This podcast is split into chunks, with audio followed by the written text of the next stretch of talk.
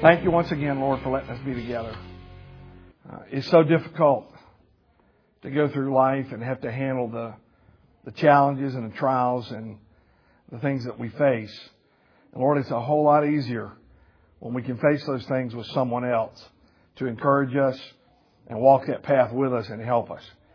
So Lord, we, we're grateful for the ministry that you've given us and for the privilege to be able to, to gather every week and study your word. And so Lord, today as we open the Bible, I pray that you'll speak to our hearts. Help us, Lord, to learn, to grow, and give us something we need to encourage us for this week. In Jesus' name. Amen. All right, look at 1 Kings chapter 19. Last week we talked about Elijah. And last week we talked about Elijah the man, the man of victory, the man of, uh, of character. Elijah was the kind of guy that you would probably not call a wimp. I mean, Elijah was a pretty powerful man. He was not afraid. He withstood 450 prophets of Baal. He confronted Ahab and Jezebel, who the Bible says about Ahab, he was the most wicked man that had ever ruled over Israel at the time. It also said that not only was he the most wicked man, but the most wicked thing that he ever did was he married Jezebel, who was the daughter of a man whose very name had in it Baal, the false god that they worshiped. Some of you may remember several weeks ago, Dr. Carney, when he talked about this, he talked about um, this idea of God is not very uh, lenient on people who treat children the wrong way or who are hurtful to children. What he was referring to was the fact that in Baal worship, they literally offered children as human sacrifices to Baal. And that's what he was referring to. Baal worshippers literally murdered children and burned them alive in sacrifices to this God. Jezebel's father was heavily involved in that. And that's why when Ahab married Jezebel, she got him to institute Baal worship among the Israelites. And they were actually doing it in the very place that God intended for them to worship God. So Ahab was a very wicked man, backed by a very wicked woman who was involved in demonic worship. Uh, Elijah never hesitated to confront them. So we're not talking about a guy who's a wimp and scared and fearful and meek and mild and afraid to do anything. We're talking about a very powerful man. We're also talking about a man that saw a lot of victories. He went to Ahab and looked him square in the eye and said, it's not going to rain for three years until I tell you it's going to rain. In other words, I'm the guy that God is sent to tell you it ain't going to rain, and until I say so, God says it ain't going to rain again. So if Ahab wanted to get mad at anybody, he can't reach God, but he could whack Elijah if he wanted to. Elijah didn't hesitate to stand toe to toe with him and tell him that. God knew there would be an issue, so he told Elijah to run. While Elijah was running and hiding, God miraculously provided for him. By the brook, he gave him water. Through the ravens, he fed him. The brook dried up. He moved him to a widow's house. The widow had a little bit of flour and a little bit of oil, and as long as Elijah was there, God miraculously multiplied the flour and the oil so that it never ran out. They didn't go to the market and buy any more. Nobody came and delivered a truckload of supplies. It never ran out. Miraculously. Then the widow's son died. And she said, why did you come here and cause my son to die? Elijah said, give me your boy. He took the boy, he prayed, and God brought the boy back to life through Elijah. God used Elijah to raise a little boy from the dead. So we're not talking about a guy who doesn't understand the power of God. We're not talking about a guy who is weak and mealy-mouthed and afraid of people. We're, we're talking about a powerful, strong-willed man. That was last week. Now look at chapter 19 and let's look at this strong, powerful man's collapse. Verse 1. Now Ahab told Jezebel everything Elijah had done and how he killed all the prophets with a sword. In case you don't know what's happened, Elijah confronted the 450 prophets of Baal, said, build an altar, put a sacrifice there, call on your God, I'll call on mine, the one that answers with fire, let him be God. Well, the 450 prophets of Baal, they screamed and hollered and cut themselves and did everything. Nothing happened. Elijah, by the way, they jumped on the altar, tore it all down. Elijah rebuilt it, put the sacrifice on there, and then dumped 12 barrels of water on top of it just to make sure that there was no doubt that God did this. He soaked it. There was a trench around the altar that the barrels of water had so much water, it filled the trench around the water. He prayed and he said, God, now show these people who is really God.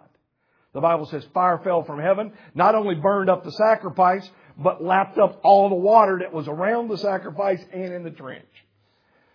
Thus, God pretty much proved he was God. Then Elijah said, I want you to take those 450 prophets of Baal. I want you to kill every one of them.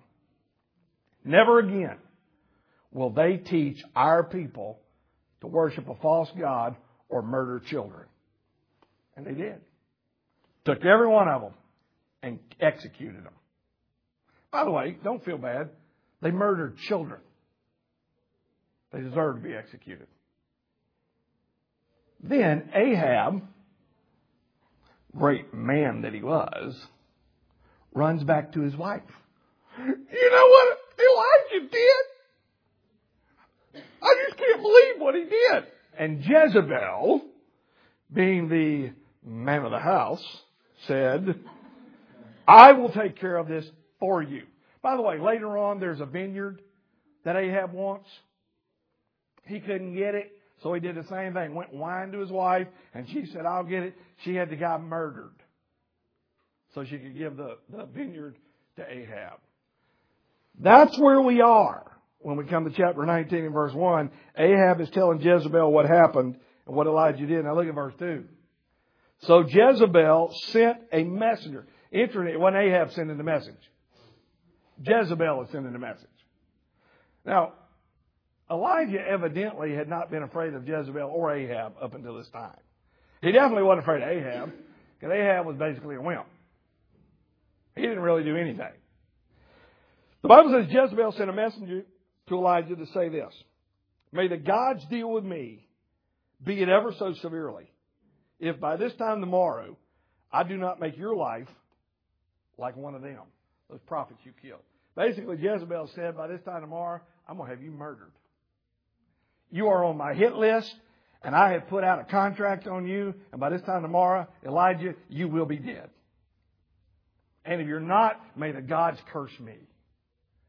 Now, if you know anything about this woman and you know what she's caused Ahab to do to totally destroy the nation of Israel, this is like the godfather or mother of the greatest mafia family known to man saying, I got a contract out on you. It's not the kind of thing that you say, yeah, right. This is a pretty serious threat. Now, remember what Elijah's like. Look what happened next. Verse 3. Elijah was afraid and ran. Here is Elijah, the powerful, victorious, strong leader. And the Bible point blank says he was afraid. And he ran. You know, it doesn't matter how strong or confident we ever become in our life. And there's nothing wrong with that. All of us are susceptible to fear. Everybody. There's always something Satan can throw into our life to create fear. And by the way, don't feel bad. If a man like Elijah experienced fear, then it's okay. When fear becomes wrong is when we let it change and destroy our life and keep us from doing what we're supposed to do. So that's what we want to look at now. When Elijah became afraid and he ran, what happened? Well, I want to share with you real quick two causes of his collapse. The first one is fear. Let me give you three things that he was afraid of. Number one, he was afraid of his, for his physical life. He was afraid of death. He was afraid of dying. I want you to look at chapter 19, verses 3 and 4 describe what's going on And the Bible says Elijah was afraid and ran for, for his life. He was afraid of death. He didn't want to die. When he came to Beersheba in Judah, he left his servant there, while he himself went a day's journey into the desert. He came to a broom tree, sat under it, and prayed that he might die. I've had enough, Lord, he said. Take my life. I am no better than my ancestors. Then he lay down under the tree and fell asleep. Look down with me at verse number 10. By the way, God in this passage has met him. He said, Why are you here, Elijah? Verse 10 is Elijah's response. He replied, I've been very zealous for the Lord God Almighty. The Israelites have rejected your covenant, broken down your altars, put your prophets to death with the sword, and I am the only one left, and now they're trying to kill me too. In verse 14, God is asking the same question, and he gives the same answer. I'm the only one left. Nobody else is following you. They're all following Baal. They, they're killing the prophets of God, and now they're trying to kill me too. He was scared of dying. He was afraid for his life. Physical death can create fear. By the way, as a believer, do you know what predominantly creates fear when you think about death? Hopefully, it's not dying itself. For if you know God and you know Christ, our attitude toward death ought to be that of the Apostle Paul, where he said, For to me to live is Christ and to die is gain. Paul actually said, You know, I'm between a rock and a hard place.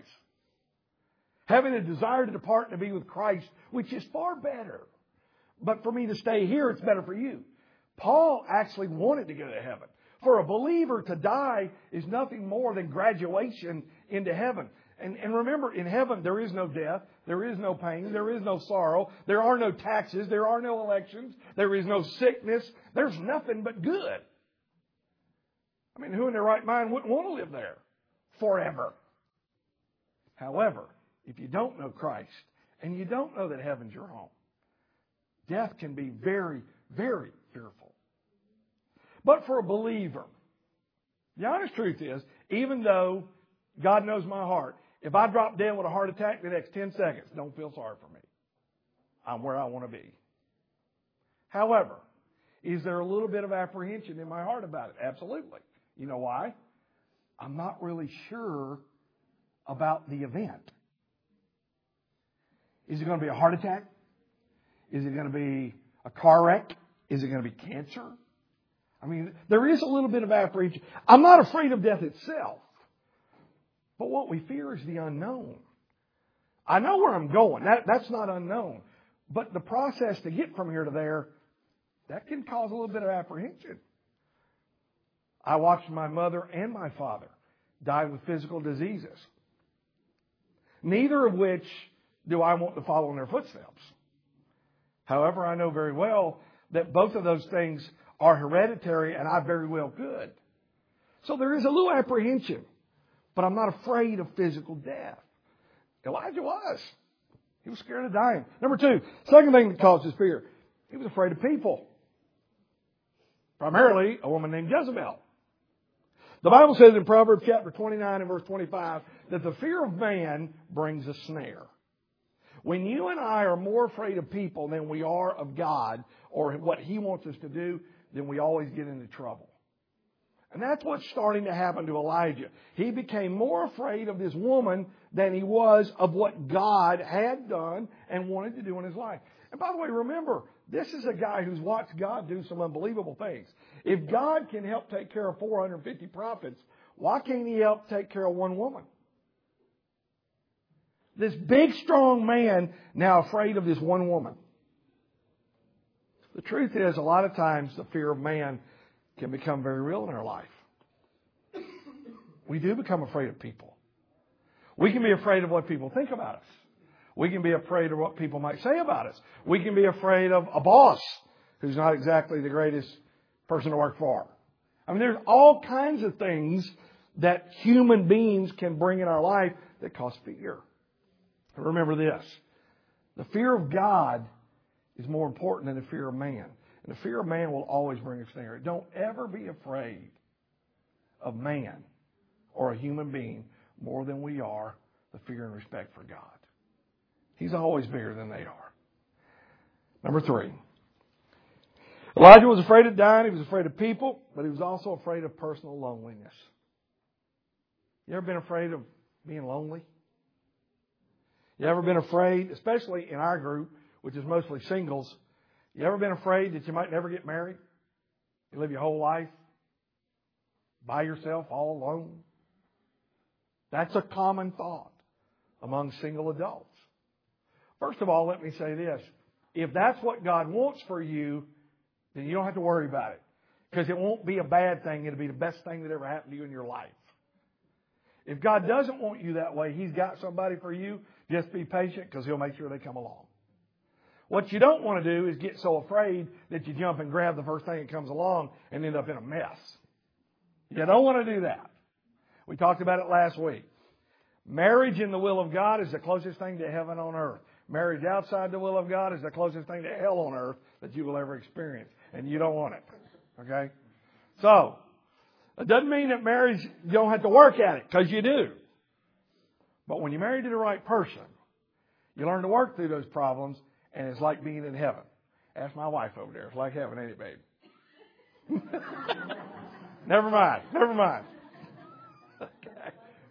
Yeah. uh, closest we're ever going to get, I guess. All right. Okay, so three things cause his fear. Physical death, which is common. I mean, that's normal. Number two, people. We, we all face that sometimes. And then number three, personal loneliness. Elijah said, they're killing everybody. Nobody's living for God, and I'm all alone doing this by myself. All three of these things are very common causes of fear. You know, there was something else that caused this collapse, and that was fatigue. I want you to look at chapter 19. Look down with me at verse number um, 4. The Bible says, while he himself went a day's journey into the desert, he came to a broom tree, sat under it, and prayed that he might die. He said, I've had enough, Lord. He said, take my life. I'm no better than my ancestors. Then he lay down under the tree and fell asleep. Basically, Elijah was exhausted. And if you think back about what he's just been through, confronting Ahab, living by the brook, then living with the widow, then going back to Ahab, confronting the 450 prophets of Baal all by himself, having them murdered, telling Ahab what was going on, Ahab telling Jezebel, Jezebel's threat, him becoming afraid and now running for his life. I mean, it's not like the guy's been sitting at home watching the NFL on Sunday afternoon. I mean, he's had a pretty rough life. He's been through some pretty severe emotional events. And basically, he's just worn out. We don't have time to read it all, but if you read the rest of the chapter, you find that God came to him and brought him some food. And the angel of the Lord said, get up and eat. Elijah got up. He ate the first time, and then the Bible says he laid back down and went back to sleep. The angel put some more food there, woke him up again, and he said, you gotta get up and eat because the journey that you're on is too much for you. Without rest and nourishment, you're not gonna make it. Dr. Carney mentioned this last week. There comes a time in our life as believers where we've got to come aside and just rest. We can't go, and if you're like me, I'm a workaholic, and my wife probably worse than I am, my wife and my daughter. They work all the time. There comes a time in our life, though, that you can't go on like that. Physically, the human body can't do it. Whenever you get tired, and run down. Do you have a tendency to be more irritable than at other times? Like me? I think we all do, don't we? It's a normal physical phenomenon. We need rest. You know, there's a reason in the book of Genesis why the Bible says in six days God, God created the heavens and the earth and everything in them, and on the seventh day He rested. Now I got a question for you. Did God need to rest? Absolutely not. He's God. Then why did he put a seventh day in there? It wasn't for him, it's for us. It's for us. Because we need that. It's interesting that at a point in Mark chapter 6, verses 30 and 31, Jesus and his disciples have been traveling and preaching and working, and the disciples were just exhausted. They didn't even have a chance to eat. And Jesus went to them in Mark 6 verses 30 and 31 and he said, you're not going to make it. Come with me apart for a little while. Let's get some nourishment and rest. And you know, sometimes, and, and you'll see this when we talk about some of our plans for next year, sometimes we just all need to get together and have a little bit of fun and just relax. And we're going to do that. We're going to do a lot of that next year. We need to be with each other, encourage one another, and just relax and have a little bit of fun. Everybody needs that. Elijah needed it. Now, let me close with this. There is a cure. If you read the story of Elijah, and Dr. Carney mentioned it this morning, he didn't kill himself. He didn't die. He went on, got a replacement, Elisha, was carried out in a chariot of fire. By the way, one of two men in the Bible that never died. Interesting enough, Elijah and Enoch. So Elijah ended up pretty good. On the Mount of Transfiguration, he was one of the three guys that showed up. So, the deal here is, he wanted to kill himself, but he didn't and he ended up great. Why? What happened? Okay, let me give you this real quick, and uh, we don't have time to read it all, but let me give it to you, and uh, you can write it down if you want to. I will put the notes out online, so if you don't get all of them, you can get them later. All right, number one, he ran toward God. In the passage, the Bible says he left Jezreel, went to Beersheba, then headed down into the wilderness. This is the wilderness of sin on his way to a place called Horeb. You might know it as Mount Horeb. It's where Moses went up on the mountain and saw the Shekinah glory of God. It's where God met with the children of Israel. Elijah said, I'm in trouble. My life is in danger. I'm tired. I'm worn out. I got to get to God. You know, the one thing Elijah did that was right in all this? When he got tired and he became afraid, he didn't run away from God. He ran toward God. And you and I are going to get tired and we're going to get afraid. And if we are going to make it, you got to run toward God. He loves us more than we will ever love ourselves. He wants to help me more than I want Him to help me. And whenever I get nervous and I run away from God, I run to drugs or I run to alcohol or I run back to the world or I run to other things other than God, I always end up in a mess. We got thousands of people all around us running to all those other things because they're in trouble. We got people that are depressed that are running to suicide because they don't know that God is the answer. And He is. So number one, he ran toward God. When he ran toward God, number two, God helped him. Let me give you five things that God did for him. Number one, He provided the needs he had for his journey. That's the food the angel gave him so he could get to God.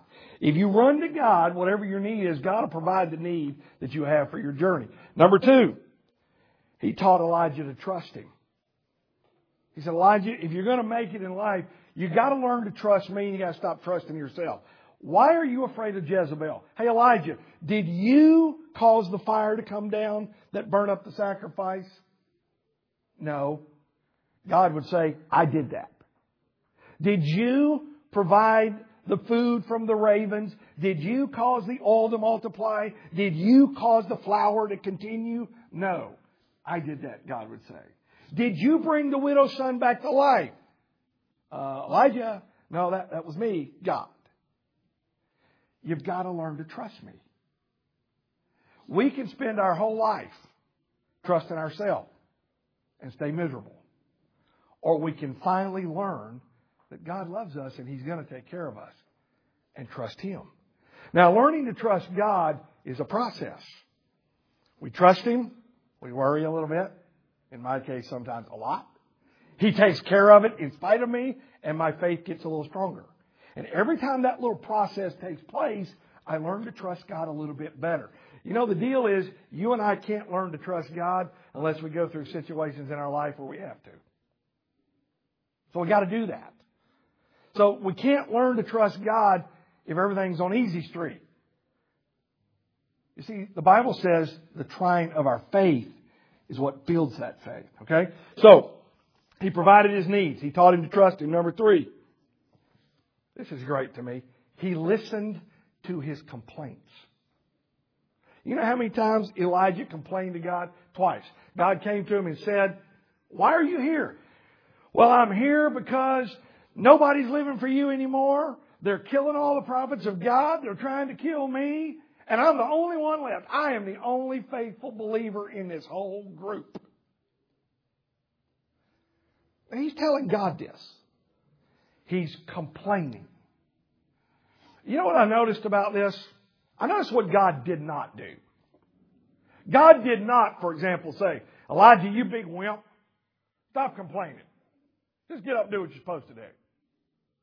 Elijah, what is wrong with you? I if I've told you once, Elijah, I've told you a thousand times.